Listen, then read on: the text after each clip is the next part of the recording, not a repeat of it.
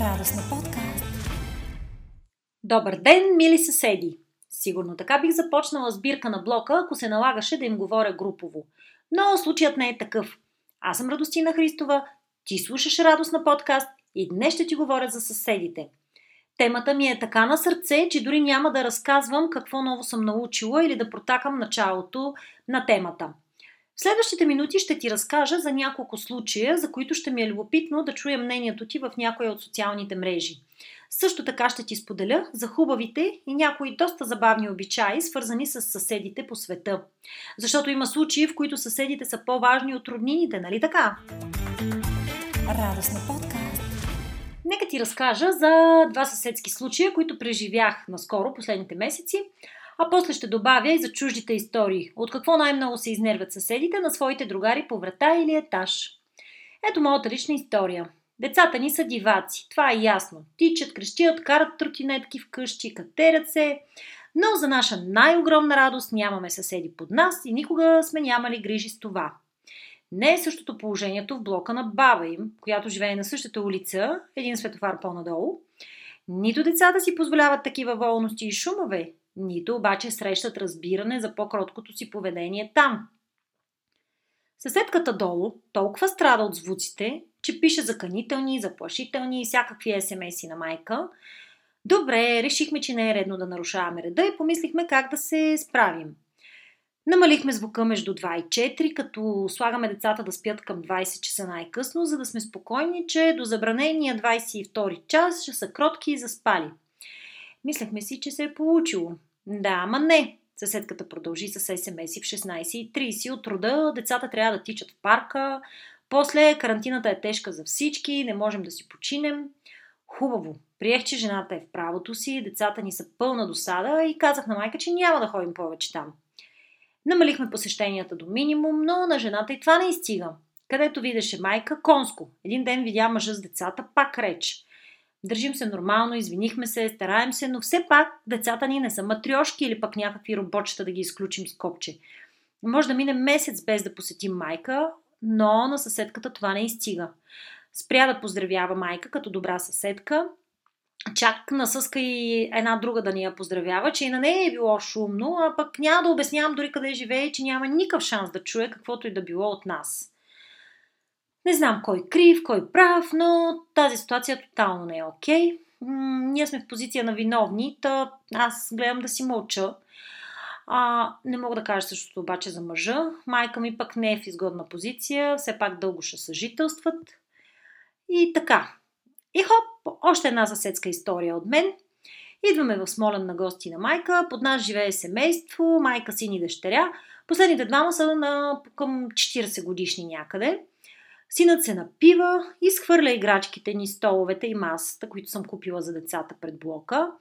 Мята ги от една обща тераса на улицата. Аз естествено съм шокирана, потресена, ядосана. Първата ми мисъл е да викна полиция. Обаче решавам, че това не е окей, okay, защото не съм го видяла лично. Но пък веднага се заредих с номерата на районните полицаи за следващи подобни ситуации. Майка ме обещава да не го занимавам сега, докато е пиян, да изчакаме да изтрезнее – Викам, добре, съгласих се. Пянката обаче се появява пред блока. И аз, изправена пред него, нямам избор, освен да попитам съвсем човешки. Дразним ли те, децата ли ти пречат, играчките ли не са на място? Въобще какво става? Защо ги изхвърли сега тия неща? Отговорът е съвсем по-пиянски. Защото ще ги изхвърля. Ще ги метна и на бокука. Аз се ядосвам, умувам какво и как да направя. Все пак съм на двора с децата и се чудя дали не съм застрашена аз или те но с добро го моля да не го прави. Два дни по-късно господина е изтрезнял, извинява се. И как се предполага аз да реагирам? Нищо. Историите от Смолян изобилстват със съседски а, разправи. Една лелка от блока на баба вече 30 години все се сърди, че някой не е измил стълбището или че са дошли чужди деца пред блока, а други си оставят обувките пред вратата и дразнят съседите си, трети постоянно го готвят с лук и смърди, а четвърти все режат дърва в неподходящи часове, пети пък с ревящи деца, които пречат на всички да дишат. Аз май съм от петите, но поне малко поутраснаха вече нашите. Има и такива с вечните купони, с непрестанните скандали, с гадната музика и какво ли още не. И възникват следните въпроси в моята руса глава. Пространства с други хора, пък билете и неандерталци на моменти. Ох, сигурно затова постоянно повтарям на мъжа, че искам да си вземем някаква самостоятелна къща с голям двор, леко изолирани, така че да не пречем на никого, но и да не ни досаждат с пиянски и тъпи лелски истории, ужасна музика или пък ревящи деца, когато нашите вече са пораснали и ние вече сме забравили, че сме имали бебета, защото при съседите това е синдром. Аз лично го наричам забравил, че е бил млад, забравил, че е имал деца или направо само забравил се. Всички сме чували израза, че цяло село е нужно, за да се отгледа едно дете. Все по-често си мисля, че това въжи буквално за селото, където хората се посещават по домовете, готвят си, помагат си, споделят обща трапеза, дори страхове, радости. Ние някак си се отделихме и сме си самодостатъчни. Децата си играят само с избрани, обикновено не пред блока. Най-много да имаме едно приятелско семейство, с което чат пат да се посетим. Боян иска да живее в Смолен. Точно заради съседските деца. По цял ден са заедно и няма ограничения за възраст или пък игри. Забавляват се като едно племе или като едно стадо и аз не знам коя дума точно да ползвам. Звънят си на вратите да се викат, крещят си от прозорците, споделят си всякоя бисквита, която някой е домъкнал от някъде. Харесва ми, но някакси изобщо не мога да си го представя това да се случи в София. Обаче се замислих за ритуалите и традициите на другите държави и съседи. Сигурна съм, че навсякъде по света има добри и досадни такива, с които хората по стечение на обстоятелствата си делят етажите. Защото винаги питаме как са съседите преди да купим имот, но реално никога лоша дума за тях не ни спира. Поне нас. И сега се сещам, че по време на карантината бяхме наели къща в София заради двора, където милите съседи ни посрещнаха с турба буклуци на входната порта. А децата тогава дори не си бяха направили труда да дивеят и викат както те наистина могат. Не им се разсърдих. Написах им бележка на същото място и ги забравих на мига. Знаеш ли, че има Международен ден на съседа, който първо се е отпразнувал през 1999 година във Франция? После се присъединяват още 48 държави по света, които го отбелязват. А, много ми е интересно, ако в България имаме подобна инициатива, как ние ще го отбележим – Направо ми е смешно да си помисля и аз пръшки лук, аз с слушалки да не се чуваме едни други или пак с трекила ракия. В САЩ също има Ден на добрия съсед от 1970 година, който президента Картер през 1978 обявява за официален национален ден на добрия съсед. Направих си труда да прочета как по света посрещат новите съседи в сградата. Почти навсякъде е с храна, като в САЩ е с американски пай, във Франция а, обикновено има покана за аператив или някоя друга мезе от сирене.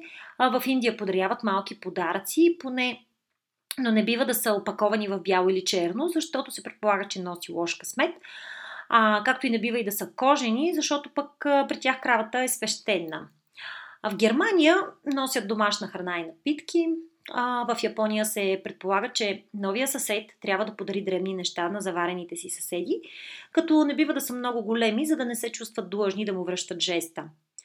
В Русия посрещат с а, питка с сол, същото е в Израел, като посланието е никога да не си гладен и живота ти винаги да има вкус. В Италия може да ти предложат да ти изметат жилището, за да се отърват от злите духове на предишните. Нещо като злите духове на лудите деца. А ако сте млада двойка в първия си дом, ще получите куп изненади, които се предполага, че трябва да ви донесат плодородие, вярност и хубав семейен живот. В Китай се очаква ти да поканеш съседите си от етажа, за да им приготвиш храна от там, откъдето идваш. И така мога да изброявам още дълго, но за мен най-забавното беше в Боливия, където има традиция, която празнува живота и плодородието, като условието е да удариш съседа – Значи, какво става? Пият алкохол, после се бият до кръв. На мен лично изобщо не ми се ходи там. Но веднага се сещам за няколко души, които с удоволствие биха посетили само и само да участват в този странен обичай. В общи линии, навсякъде има някакъв тип комуникация, когато дойде нов съсед. Честно да ви кажа, тук не съм го усетила и видяла и не мога да кажа какви традиции имаме. Четох и за посрещането на бебето по света. Обикновено роднини и съседи готвят и чистят на родилката, да се погрижи за себе си и за бебето. Но и това някак е избледняло през годините. Сега съвсем сме се капсулирали, по мое наблюдение. И за да превключа и да приключа оптимистично и дори забавно, ще споделя, че нашите съседи в блога, в блока, са толкова забавни, че винаги научавам нещо ново от тях. Едната, примерно, работи с кобилкина, друга пък така си има козметично студио. Имахме една толкова специална мадама, че а, тя беше мистична и секси, че беше супер наслада да се общува с нея. Ето и няколко бързи съвета за финал, как да бъдем добри съседи. Кажи добра дума на съседа, комплимент или просто нещо неангажиращо. Ако имаш градинка, почерпи го с някой плод, зеленчук, домат, краставица, тиквичка.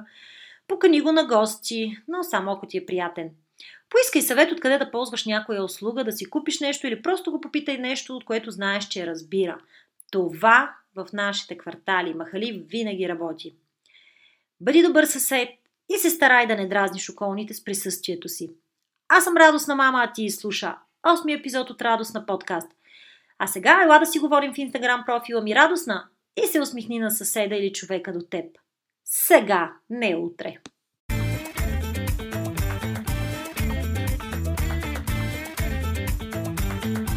Радостна подкаст